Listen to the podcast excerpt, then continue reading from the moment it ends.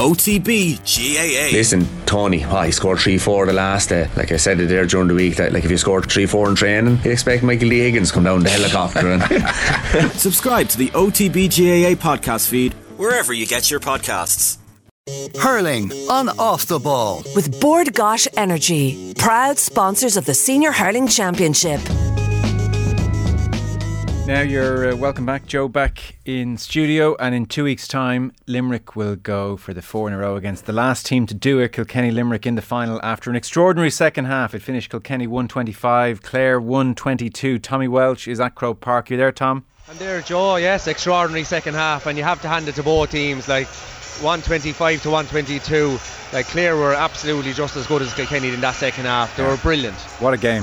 What a game! It was amazing stuff, Joe. From the, the we always speak about both sides, of the defending and the attacking, and both teams gave it everything on both sides. I'd say the one difference, Kilkenny probably had one or two more star players, towards Clare probably had more. You know, it was an even performance right throughout. It was more a team performance. We uh, talked at half time about two brilliant moments in the first half, defensive moments. There was a, a save by Quilligan in the Clare goal, a TJ Reid shot into the ground, that bouncing ball, always so hard to save, and Quilligan got a foot to it. And then at the other end, Shane O'Donnell passed to Mark Rodgers, and Conor Fogarty sprints back and gets a brilliant block, never quits, never gives up, gets the block. And we thought, well, geez, you won't see two better goals stopped than that all season. Well, come on in. Come on in, Kilkenny goalkeeper. Eoin Murphy probably saved the season given the context of the moment as well. Peter Duggan shot, and I don't know, initially it was so lightning fast, Tom. I thought he just hit it straight off the crossbar, but Murphy makes the save and, and wins his team the game effectively. Yeah, a, George Hamilton said it was a classes. So like, it's just that's the difference, isn't it, between the geniuses and the, they do stuff that's extraordinary, things that should not be done. They do them, and and it, they do them probably, you know, consistently year in year out. And like in fairness to Duggan, he hit it to the so that side of a goalkeeper is where he has to switch his ho- his hands. The, the hurl is normally the other side, so you have to switch everything to bring it back to that side. And you mentioned De Gea, like it was a kind of a soccer type save where they jump up their body in the air, their feet are nearly in front of him, and it's just amazing reactions and what separates the, the, the good from the great. And the context, you said it all in one again, like you know, time up, 72 minutes on the clock. There was three minutes injury time, and um, that was to draw the match. You know, and momentum at that stage. Then what happens then? But uh, amazing, amazing, amazing save. It- it- to go back to when we last spoke, which was at half time, it was just as the teams were coming out, and it was Kilkenny 10, Clare 5 at that stage. Kilkenny back onto the pitch uh, early, Clare a little bit slow coming out, and we wondered what will they do in the second half because they had to do something. They had to throw a punch here because five point deficit half time couldn't let Kilkenny get off to a quick start. And it was a lightning Clare start. Uh, first point after 20 seconds, then Duggan at a wide, and then Fitzgerald straight away another uh, point. That makes it a three point uh, game on 36 minutes 30 seconds. Then a 65, it's a two point game. Then Galvin uh, scores, and um, ultimately by the 52nd minute, uh, Mark Rodgers scores uh, two frees, and then Clare take the lead in the 52nd minute. So, Yep. so Clare in that first 15 minutes, that third quarter where Limerick were so good yesterday, they abandoned the sweeper and they went for it, and they were brilliant in that quarter. They were brilliant, and, and you see, like it's such a fast game.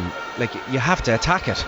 You really do, to, to- because the beat the good teams. If you invite them onto you, they'll, they're brilliant with the ball, especially when you get to semi-final final stage. They're really top quality teams. They don't get there for no reason. So giving them a spare man, in my view anyway. Like I suppose I was brought up attacking the game anyway. That was the, our philosophy from club, from I suppose the GAA in general at the time before sweepers came into it. But uh, listen, it served its purpose in that first half in that it's such a demolition in last year's uh, first half. The game was over at half time. So in fairness, it kept them in it for and got the spirit and the crowd into it. And then in fairness Lohan, like you have to hand it to them. He said, listen, let's go for it now. And they did. And point after point, they two or three points straight away. They had it back, as you said, up by a point on the 52nd minute. And really looked like they were going to go on and do it. And it was kind of tit for tat then for the last 20 minutes. Well, three minutes after Clare took the lead, Yeah.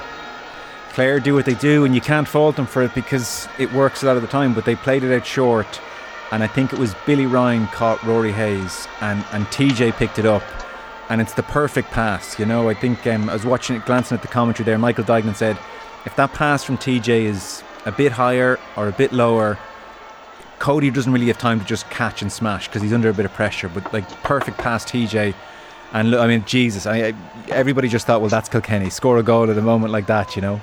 Yeah, and uh, see where he put the ball low. No chance for Quilligan. He was too too close to go, about 14 yards out. Couldn't get down. Like he made two amazing saves even earlier than that in the second half. Yeah. And um, but couldn't get to that one.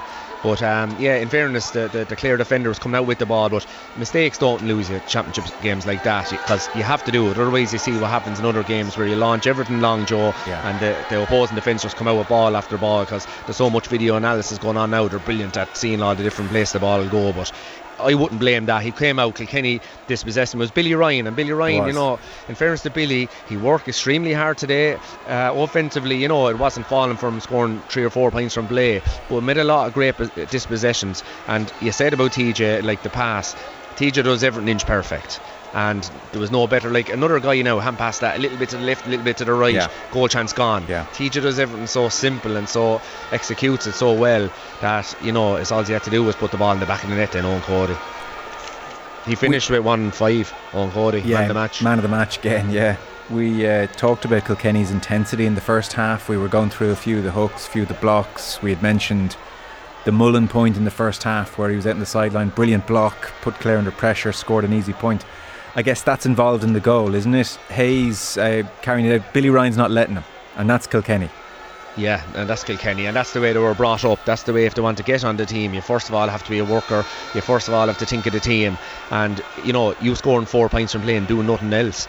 Nobody notices that on the line. You'll probably come off. You probably won't get to the fourth point. You'll be gone beforehand. The first and foremost thing you have to do is you have to be able to defend from number 15, and that's what they've done. And like you know, games change in moments like that. And like Billy Ryan could have easily left left him go out the field, but three of them chased him. He chased him, TJ chased him, Eoin Cody, and eventually ends up in a goal. But in fairness to, to Clare, they didn't go away. No. They stayed going, they stayed going, and that's typical of this Clare team, but just ran out of probably time near the end. A little bit. I mean, well, they get a goal of their own on 63 minutes. Shane O'Donnell was brilliant, actually. He had a great game. He did, oh, O'Donnell, and that's the one thing I've complimented him about this year. I felt in the last couple of years he turned in, as we mentioned before, about TJ Reid in his latter years, more kind of an assist Yeah. uh, champion than a scoring champion. And for Shane O'Donnell, I felt he's now gone the other way, where he should have been, uh, you know, maybe two or three years ago. He's now, when the chance comes on, he takes it himself. Like, he had a lot of work to do there. He had to win the ball first of all, then he'd take on two defenders, back onto his favourite left hand side, and Yeah. he top cornered it. and it was lovely when he checked back. He gave I'm not sure who the defender was that was on him. When he checked back, he gave him a little push, as in get out of my way as well. So, you know, he sent left left him keep going in that direction as he checked back.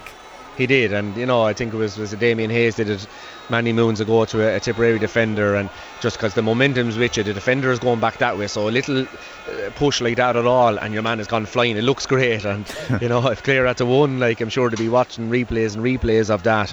But uh, yeah, that brought it back to a draw. But th- th- this is where games can be won and lost as well, Joe. Immediately after you score a goal, you'd often find it see the team that wins they'll score a point straight after it.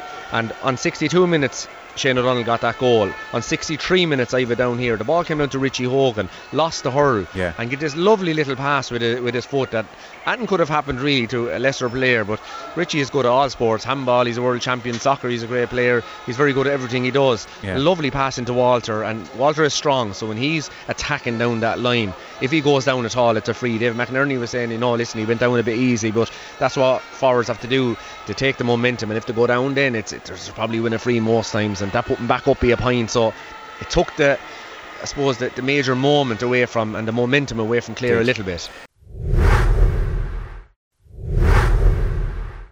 Yeah, like we'd all have our favourite players, Tom, and uh, like Hogan to be there for me down the last 15 years. And when I saw him coming on, you just thought that bit of class, that bit of composure, and all the wildness, and and that that pass up the line, as you mentioned, without his hurl, so clever.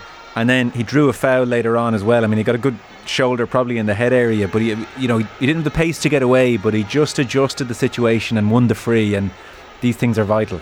Yeah, they are, and and, and he was so clever again in, in that corner. Like that was where, if you're a defender defending that now, you're happy enough with that. You have him out there, you kind of have him closed down. So if he does go, say the Aaron Gillane one, which is high and over the shoulder, you'll normally get a block out there because he's away from goal and you have him tight enough to the sideline and the end line.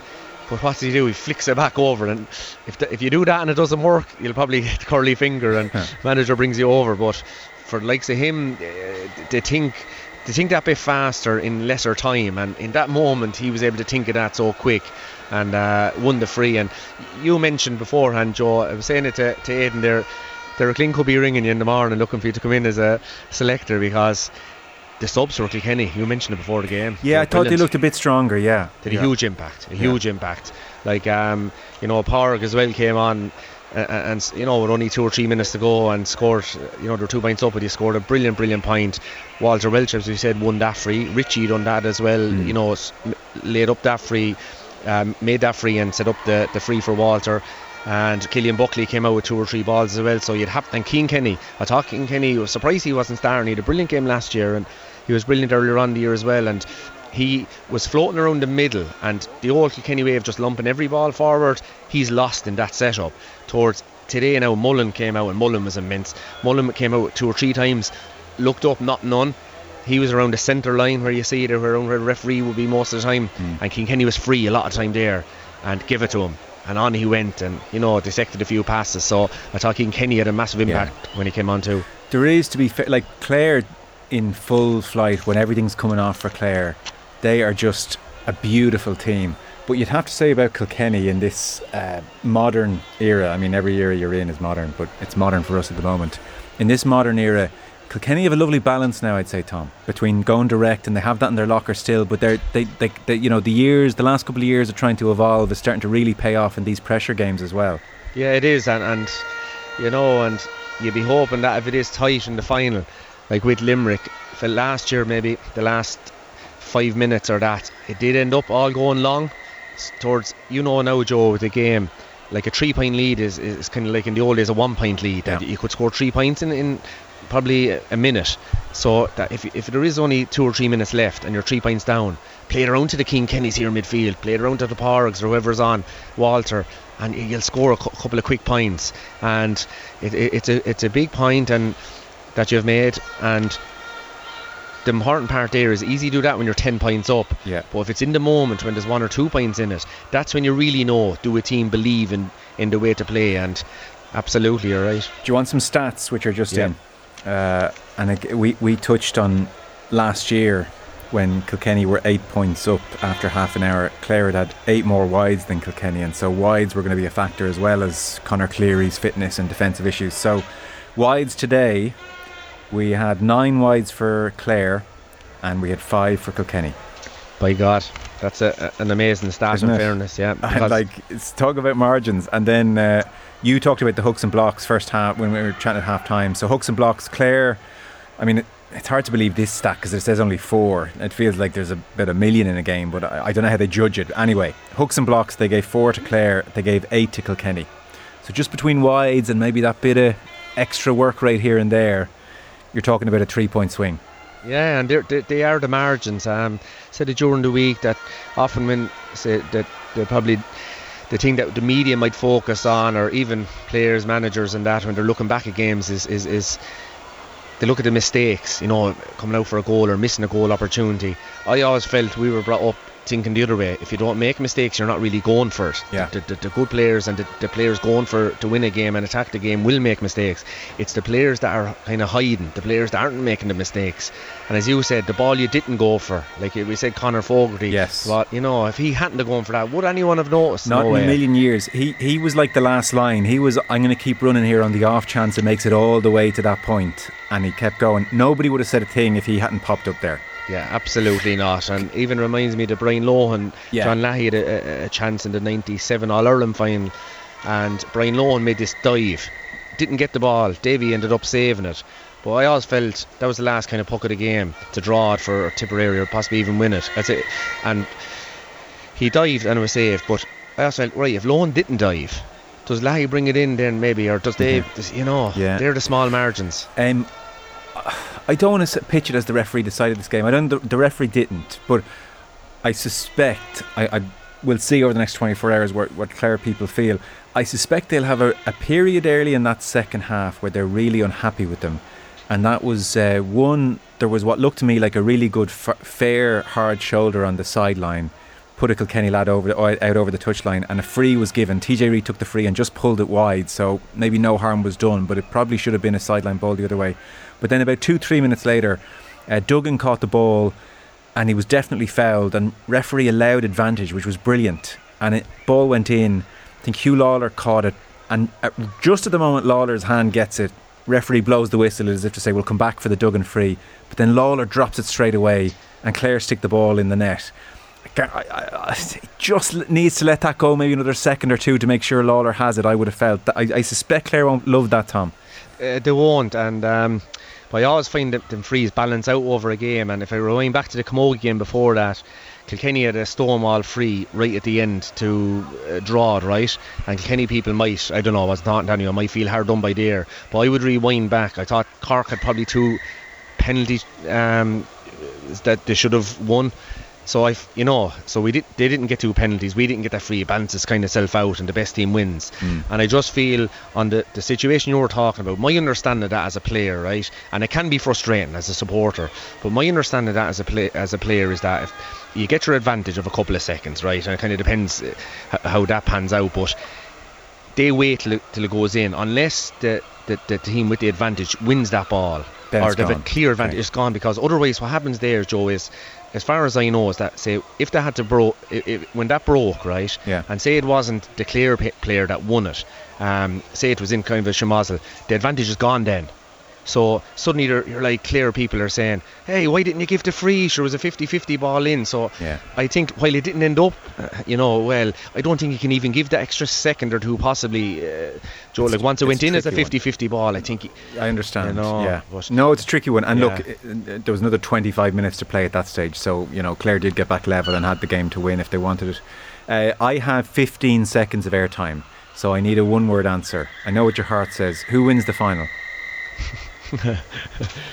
10, 9, 8, 7, Kilkenny. Oh, of course.